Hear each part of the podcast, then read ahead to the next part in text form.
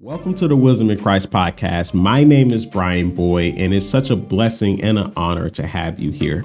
As we dive into this message today, we truly hope and pray that it will be a blessing to you and that your life will forever be changed by the words that you hear. If you want to find out more about Wisdom in Christ and our goal to teach people around the world how to have a relationship with Jesus, then please be sure to check out our website posted in the description. Until then, take care, God bless, and enjoy the episode.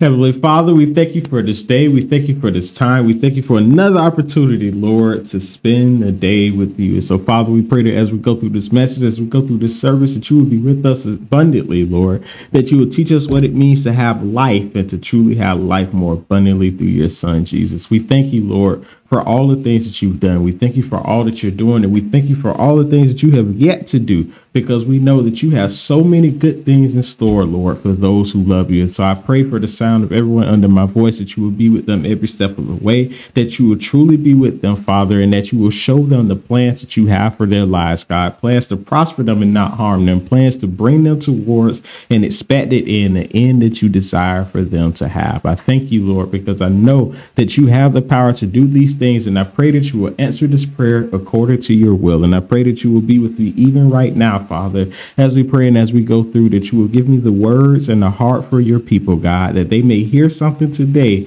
and may forever be changed by the things that they hear, Father. Let my words be your words. Let my will be your will. And let all the things that you desire to be established here on this day be done so in goodness of your sight. And it is in Jesus' name we pray all these things.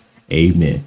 Good morning, everyone. Welcome to another Sunday morning here at Wisdom in Christ. My name is Brian Boyd, and as you can see by the title today, we're going to talk about life and not just any type of life, but life more abundantly. The life that Jesus offers us all, as we see in John chapter 10 and verse 10, because it says here that the thief comes only to steal, kill, and destroy. But I came that they may have life and have life more abundantly. And the beautiful thing about this, everyone, is that Jesus offers us this abundant life. And it is this life that does not consist of what you consider worldly things, right? This isn't just talking about wealth or fame or resources or a bunch of people around you. It's not talking about those things at all, but instead, it's talking about us having the ability to have a personal relationship with the God that we serve. And then, of course, the power to overcome the things that the enemy or the thing would try to put in our place to prevent us from pursuing our purpose. And it's in that thing, everyone. It is in that life that we have with Jesus, in that relationship that we have with Him,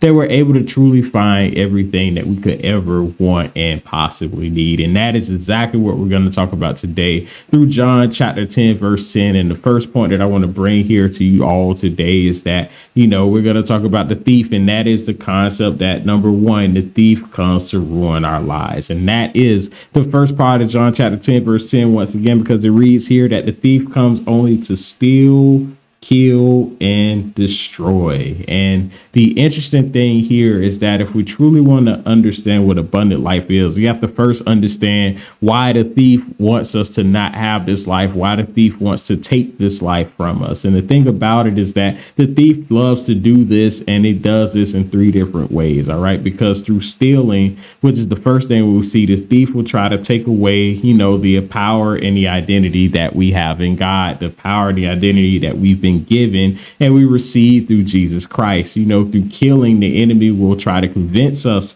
to commit sins and to do things that will not only separate us from God, but hinder us from having a relationship with Him. And then lastly, through simply destroying, the enemy wants to take away the hope and the confidence that we have in God so that we will turn away from Him and not once again experience the life that He offers us all. And the enemy whole goal of doing this, everyone, is to truly prevent us from having this life of God. You know, the devil truly wants to have power over the world. He wants to have power over the earth and he wants to be greater than God. And the way that he does that or try to do that is to try to get us to turn away from God and not do his will and not do the things that, you know, God desires for us. And it's in this, everyone, that has been his goal since the very beginning. And we see this in Genesis chapter 3 through the story of Adam and Eve, because as they're in the garden in Genesis chapter 3, you know, the serpent poses the questions to Eve like, did God really say that you must not eat from the tree of knowledge, from the tree of good and evil? And in this story, you know, one of the commandments that God gave them in the very beginning was that they could do anything they want to do in the garden. They can enjoy all of the things that God had placed them for them to do, you know, in that midst of the garden. But the thing that they could not do was eat from the tree of knowledge, the tree of good and evil, because if they ate from that tree,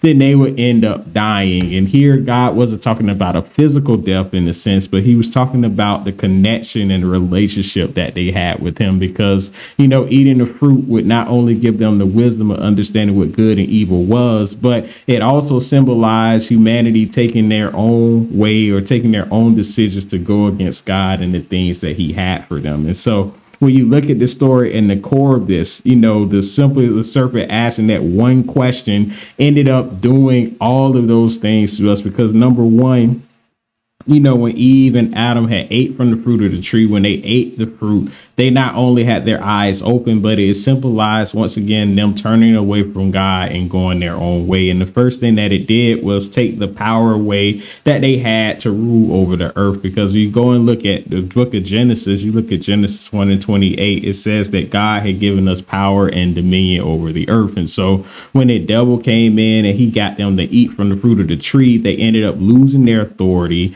and they also lost the spiritual connection that they had with the Lord, which was the reason reason why and how they were able to rule over the earth. And then the last thing that they did, of course, was destroyed the faith that they had in God because when he sowed the question into their minds that God was holding something from them, it caused them to doubt that God really had their best interests at heart. And it is in that decision and in that form of doubt that they were you know, inclined to go against the Lord and follow their own path. And from that point in time, you know, we've seen the fall of humanity. We've seen, you know, the things that we see in our world today, you know, the reason why people lie and steal and kill, the reason why people destroy the same way that the thief does is because of the original decision that was made thousands and thousands of years ago to do this one thing. And so here, you know, this really shows what the thief has been trying to do since the very beginning. And it shows that even from the beginning that the thief, that the enemy, that the devil has been trying to rob us and hinder us from having the abundant life that God created us to have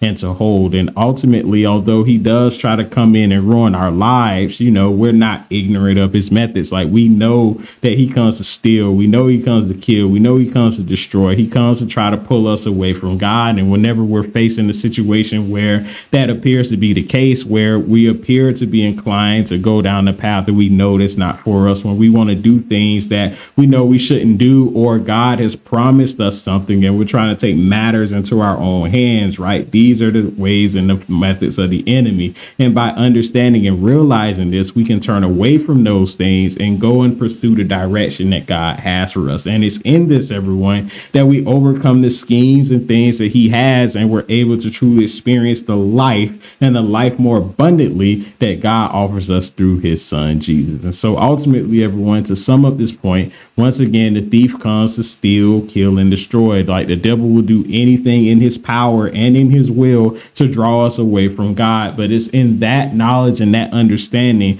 that we need to know that in every situation that we should always trust the Lord with everything in us and follow his path for our lives. Because when we do that, everyone, we're able to experience his life and then we're also able to move and draw away from the devil because he has no power power over us. And I think that's what's so beautiful about the book of James because it says that, you know, to draw near to God and stay near to God because when we stay near to God and we resist the devil, he will flee from us because he has nothing in his arsenal. He has nothing in his bag of schemes or nothing in his tricks that would draw us away from him. And once he knows that we're committed to God and that he can't come in and he can't take us and can't attack us in that way, then he has no choice but to go away and to leave. And we see that example in Luke chapter 4 in the story of Jesus because after Jesus had withstood the devil those three times when he was tempted, the devil had no choice but to flee until the Bible says was another opportune time. And so I guess that's one of the warnings here that we have too about the thief is that although he can't get us today, he may try to get us sometime later on or sometime tomorrow or whenever the opportunity presents itself once again. And he's always going to come using the same things that we see here in John 10, verse 10. He's going to come to try to steal, he's going to try to kill, he's going to try to destroy, and he's going to ultimately try to ruin our faith with God. But once again, the same way that we fought him off so many times before is the same way that we continue to fight him, and that is to rely on the word, the will, and the way of the Lord and to follow him extensively. And when we do that, everyone, we will truly be free and conquer all of the things through Jesus that the devil is trying to draw us away from. But ultimately, everyone, that is the point right here. And the second point that I want to touch on today is actually the key point of this particular message, and that is the fact that Jesus gives us life. And we see this in the other part of John chapter 10, verse 10, because he says here that I come that they may have life and have life more abundantly. And the life that Jesus is talking about and the people that he's talking about is everyone in creation. Everyone has the opportunity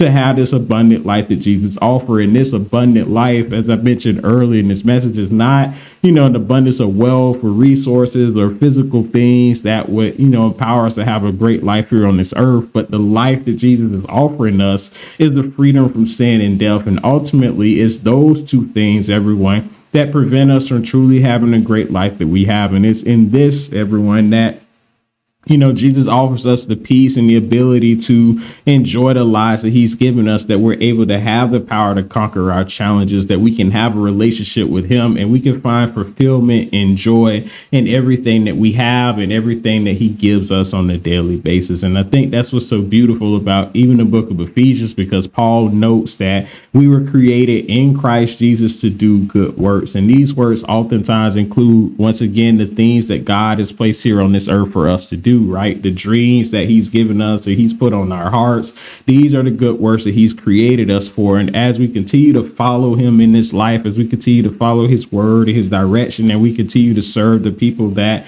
you know, He's placed in our lives to empower and influence, then we'll be able to enjoy all of the things that God has given us. And we're able to enjoy the life that He so desires for all of us to have. But it once again kind of comes back to simply one, having faith in the Lord, following His path of life life and then understanding and avoiding all of the tricks and the schemes that the thief will try to put in our way. And it's in those things, everyone, that we're able to truly be free. And even when it comes to places where we may sin or we may come subject to the desires of our hearts or our minds that don't line up with the will of God, then the only thing that we have to do from that point is simply acknowledge our faults before God. We ask the Lord for forgiveness and we turn away from those things and those areas that, you know, have drawn us away from Him. And it's in that phase, everyone, that we constantly battle, we constantly struggle. But through God, we have freedom from all of those things because the Bible tells us that there's no condemnation to those in Jesus Christ, right? That just because we may do something today, it doesn't mean that we're always going to struggle with these things. And as long as we're faithful to rely on God, He will give us freedom from the things that we're dealing with. And with some things in life that may take more time than others, particularly if you struggle with it for a number of years. But when you're on this journey, just know and have faith in God and continue to improve and continue to have a heart that you're willing to overcome these things. And in due time, you shall overcome them in those times. God will give you complete freedom. He will give you complete deliverance and he will give you the joy and the compassion and the love and stuff that comes with being free from those things. And that in itself, everyone, is the abundant life that Jesus truly offers because we're no longer weighed down by the things that will try to keep us binded here on this earth. We're not bound to, you know, addiction. We're not bound to abuse abuse or depression or anything else that may have happened to us. We're not bound by those negative experiences at all, but instead, through Jesus Christ, we have the freedom to be free from all of those things and to enjoy life that's